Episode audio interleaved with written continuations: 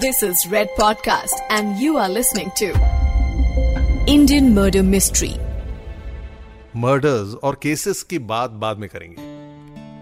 एक कहानी सुनाने जा रहा हूँ मैं आपको। एक घर की कहानी। हर घर की तरह इस घर में माँ बाप थे बच्चे थे और बच्चों के बच्चे थे। सुख सुविधाएँ ऐशो आराम प्यार और इज़्ज़त परिवार के हर एक व्यक्ति का जैसे गहना था। सब लोग सर्दियों में एक साथ हाथ सेकते थे। घर के बरामदे में बैठकर हँसी ठट्टे लगाते थे। गपशप होती, चाय पकौड़ों की महफिल सजती थी। फिर एक दिन क्या हुआ? घर के एक नटखट शैतान बच्चे ने कहा कि आग सेकने के लिए वो अपने कमरे से बाहर नहीं आएगा। और फिर काफ़ी बहस के बाद यह तय हुआ कि अब सब अपने अपने कमरे में ही आग सेका करेंगे। आग सेकने के लिए लकड़ियाँ लाई गईं। सबने आपस में लकड़ियों को बांट भी लिया। लेकिन लकड़ियाँ एक बराबर नहीं थी। कोई बड़ी थी, कोई छोटी थी। घर के उस शैतान बच्चे को छोटी लकड़ी मिली। उसे ठेस पहुँची। उसे गुस्सा आया। वो गुस्सा बढ़ता गया बढ़ता गया। रात में सबके सो जाने के बाद उस बच्चे ने अपने हिस्से की छोटी लकड़ी पर आग लगाई और सारा घर जला दिया। घर के अंदर उस बच्चे का परिवार एक ही रात में खत्म हो गया।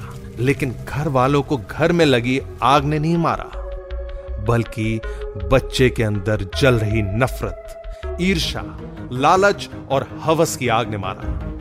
वो बच्चा बाहर खड़ा हंसता रहा। उस खूबसूरत घर के बरामदे में उस दिन भी घर के सभी लोग मौजूद थे। बस एक दूसरे से बात नहीं कर रहे थे, क्योंकि लाशें बोला नहीं करती Red Podcast presents Indian Murder Mystery मैं हूँ सौरभ आपके साथ।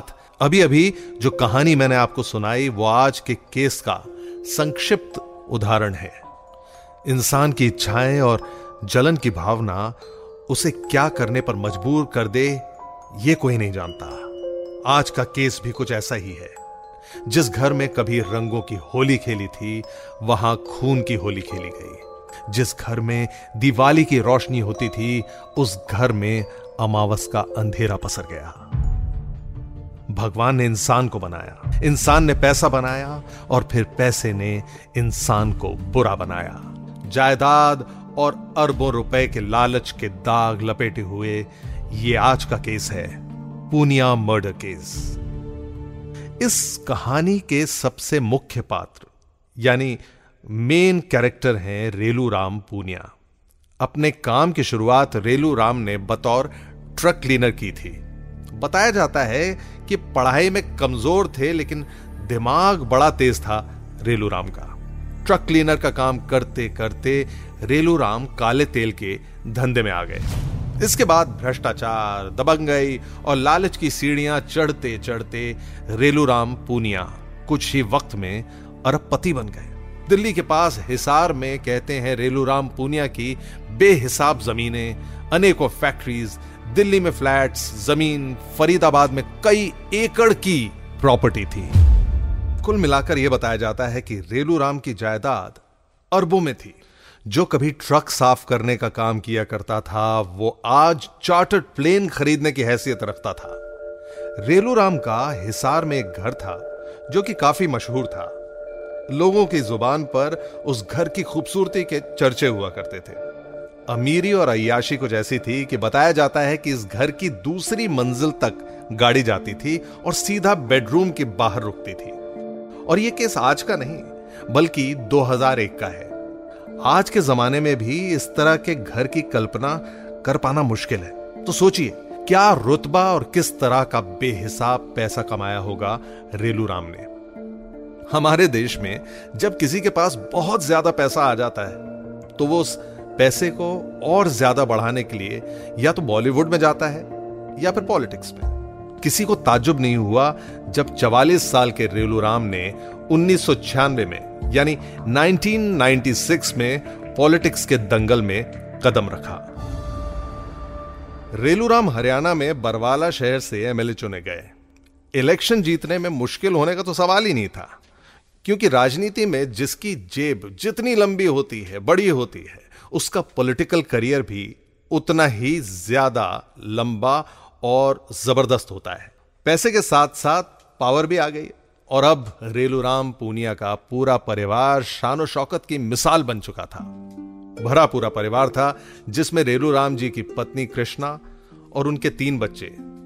सबसे पहले था बड़ा भाई सुनील पूनिया और उसकी दो छोटी बहनें। सोनिया और उससे छोटी बहन प्रियंका। रईसी में डूबे होने के बावजूद ज़मीन से जुड़े रहना इस परिवार की पहचान थी। आसपास के गाँव और जरूरतमंद लोगों को रेलूराम पैसों की मदद पहुँचाया करते थे। इस वजह से लोगों में वो बहुचर्चित भी थे और सम्मानित भी। ज़िंदगी में वक्त के साथ बदलना और आगे बढ़ना ही रेलूराम का सिद्धांत था।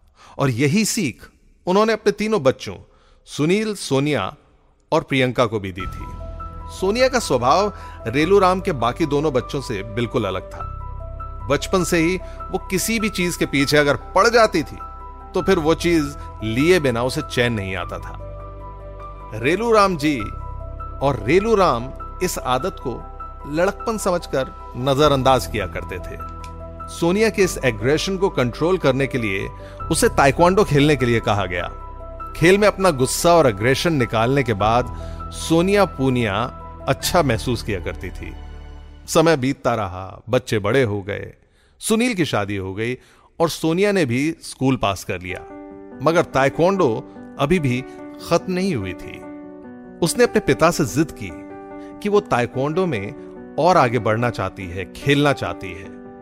पिता के मना करने के बावजूद सोनिया जिद पर अड़ी रही और बेटी की जिद के आगे रेलूराम जी ने भी आखिर में हार मान ली और सोनिया को दिल्ली भेजने के लिए राज़ी हो गए। डिस्ट्रिक्ट चैंपियनशिप के बाद स्टेट लेवल की तैयारी करने के लिए सोनिया पूनिया दिल्ली आई। इस ज़िंदगी में कब कोई अजनबी आकर दिल पर दस्तक दे, कोई नहीं जानता। सोनिया के साथ भी कुछ ऐसा ही हुआ। दिल्ली में सोनिया की मुलाकात हुई संजीव से। सोनिया की तरह संजीव भी ताइक्वांडो प्लेयर था। टूर्नामेंट के दौरान दिल्ली में दोनों की दोस्ती हुई, प्यार गहराता गया। बताया जाता है कि संजीव के अपने शब्दों में, सोनिया की आँखों में उसे प्यार के साथ साथ जुनून भी नज़र आता था। वो जुनून कभी कभी संजीव को भी डरा देता था। प्यार को मंजिल तलाशते देर नहीं लगी। और जल्द ही सोनिया और संजीव ने शादी का फैसला किया। एक दिन संजीव रेलूराम जी से मिलने उनके घर आया। रेलूराम जी ने जब पहली बार संजीव को देखा होगा तो शायद उन्हें अंदाज़ा भी नहीं होगा कि उनके परिवार पर कितना बड़ा खतरा आने वाला है। यह रिश्ता आगे जाकर उनके परिवार को तबाह कर देगा। इस बात का रेलूराम जी को जरा भी ख्याल नहीं रहा। शुरुआत में रेलूराम जी और उनके परिवार ने सोनिया और संजीव के रिश्ते को ठुकरा दिया था। संजीव कुमार का एक साधारण तबके का परिवार रेलू राम जी के बादशाही रुतबे की बराबरी कभी भी नहीं कर सकता था। सोनिया के भाई सुनील ने भी इस रिश्ते से नाखुशी जताई। सोनिया और संजीव को अलग करने की भी ढेरों कोशिशें हुई। फिर भी सोनिया का जुनून और प्यार हर कोशिश को रौंदता हुआ आगे बढ़ता गया। अंत में वही हुआ। सोनिया ने हर बार की तरह इस बार भी अपनी बात मनवा ली और फिर पूनिया परिवार को इस शादी के लिए राज़ी होना पड़ा। बड़े धूम धड़ाके और गाजे बाजे के साथ ये शादी की गई। रेलू राम जी ने संजीव को शादी के तोहफों से इतना अमीर तो बना दिया था कि उनकी बेटी को अपने ससुराल में किसी चीज़ की कमी ना रहे। साल 2001 आते आते रेलू राम जी ने अपने दो बच्चों की शादी कर दी थी। यानी सुनील और सोनिया की शादी हो चुकी थी। और छोटी बेटी प्रियंका, जो उस समय 16 साल की थी, वो हॉस्टल में पढ़ाई कर रही थी। बच्चों के भी बच्चे हो गए थे। बड़े बेटे सुनील के तीन बच्चे थे। एक चार साल का बेटा था और दो बेटियाँ थी। एक दो साल की, एक तीन महीने की। वहीं सोनिया को भी एक बेटा हो चुका था। रेलू राम के परिवार पर, पूनिया परिवार पर ऊपर वाले की खूब दया दृष्टि थी। खुशी से झूम उठता था लिटानी का वो फार्म हाउस फार्म हाउस जहाँ पे गाड़ी सेकंड फ्लोर तक जा सकती थी। सारा परिवार जब जब मिलता तब लोग नज़रें उतारा करते थे। मगर अब नज़र लगने वाली थी। इस रेलूराम पूनिया और उनके परिवार के जीवन पर अमावस के काले बादल आने वाले थे। सोनिया और संजीव के बीच अक्सर अब पैसों को लेकर आए दिन झगड़े हुआ करते थे। आए दिन सोनिया माँ बाप के घर आ जाती थी और संजीव भी उसके साथ वहीं आ जाता था। पिता रेलूराम के यहाँ तमाम ऐशो आराम थे, नौकर चाकर थे, किसी चीज़ की कमी थी नहीं। आने जाने का सिलसिला बढ़ने लगा और यह बात सोनिया के भाई सुनील को अब खटकने लगी थी। सुनील भी स्वभाव से थोड़ा गुस्से वाला था। मज़ाक मज़ाक में बोली गई कुछ कड़वी बातों ने सोनिया के अभिमान को काफ़ी ठेस पहुंचाई। पैसों की तंगी से बाहर आने के लिए संजीव ने एक बिज़नेस खोलने का सोचा। और बिज़नेस के लिए ज़रूरी था शुरुआती रकम का इंतज़ाम करना। पर संजीव के लिए यह शुरुआती रकम भी बहुत ज़्यादा थी। सोनिया पूनिया ने अपने पिता रेलूराम पूनिया से बात की। 2300 एकड़ की संपत्ति थी रेलू राम की, जिसमें से सोनिया सिर्फ़ 50 एकड़ की ज़मीन मांग रही थी। सोनिया का यह भी मानना था कि इस ज़मीन को बेचकर जो पैसा मिलता, उस पैसे से संजीव का बिज़नेस पलक झपकते ही जम जाता। पर अब बात बिगड़ने वाली थी, क्योंकि सुनील पूनिया ने प्रॉपर्टी में से हिस्सा देने के लिए एकदम मना कर दिया। सुनील ने समझाया कि उन्हें किसी भी कीमत पर इस ज़मीन को बेचना नहीं चाहिए। और बदले में सोनिया को एक मोटी रकम देने की बात सामने रखी। पर परिवार में शायद किसी को मालूम नहीं था कि सोनिया पहले से ही हीन भावना से ग्रस्त है। कहीं सोनिया के मन में बात थी कि शादी के बाद से ही उसके साथ भेदभाव होता रहा है। उसके साथ नाइंसाफी होती रही है और यही कड़वाहट उसके मन में जहर बन के अब तक उतर चुकी थी। और भाई की यह बात सुन के सोनिया के गुस्से से उसका खून खोल गया। एक बेटी जो अपने पिता की सागर समान संपत्ति में से एक कतरा भर ज़मीन मांग रही थी, वो हिस्सा, वो ज़मीन देने से उसे मना कर दिया गया। और मना करने वाला कोई और नहीं, उसका अपना भाई, उसका अपना परिवार था। यह वो पल था जब सोनिया पूनिया ने महसूस किया कि उसका परिवार असल में उसका है ही नहीं। सोनिया का गुस्सा लावा बन के फूट पड़ा। उस दिन उस घर में एक छोटा सा झगड़ा भी हुआ और देखते ही देखते यह झगड़ा बड़ा होता गया। अंत में सोनिया और संजीव को रेलूराम जी की चौखट से खाली हाथ लौटना पड़ा। मन में बेजती लिए सोनिया अंदर ही अंदर बिलखती रही। सोनिया का वायलेंट स्ट्रीक उससे कह रहा था कि उसे अपने अपमान का अब बदला लेना है। उसे अपने परिवार से बदला चाहिए। और इसी वक्त सोनिया के मन में जन्म लिया एक भयानक प्लान ने, जिसे जब आप सुनेंगे तो आपकी रूह काँप जाएगी।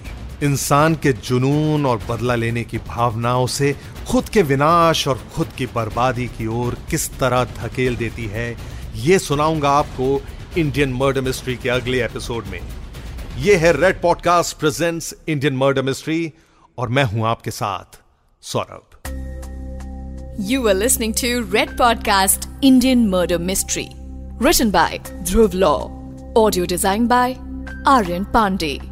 Creative Director Saurabh Brahmer. Send your feedback and suggestions right to us at podcast at redfm.in.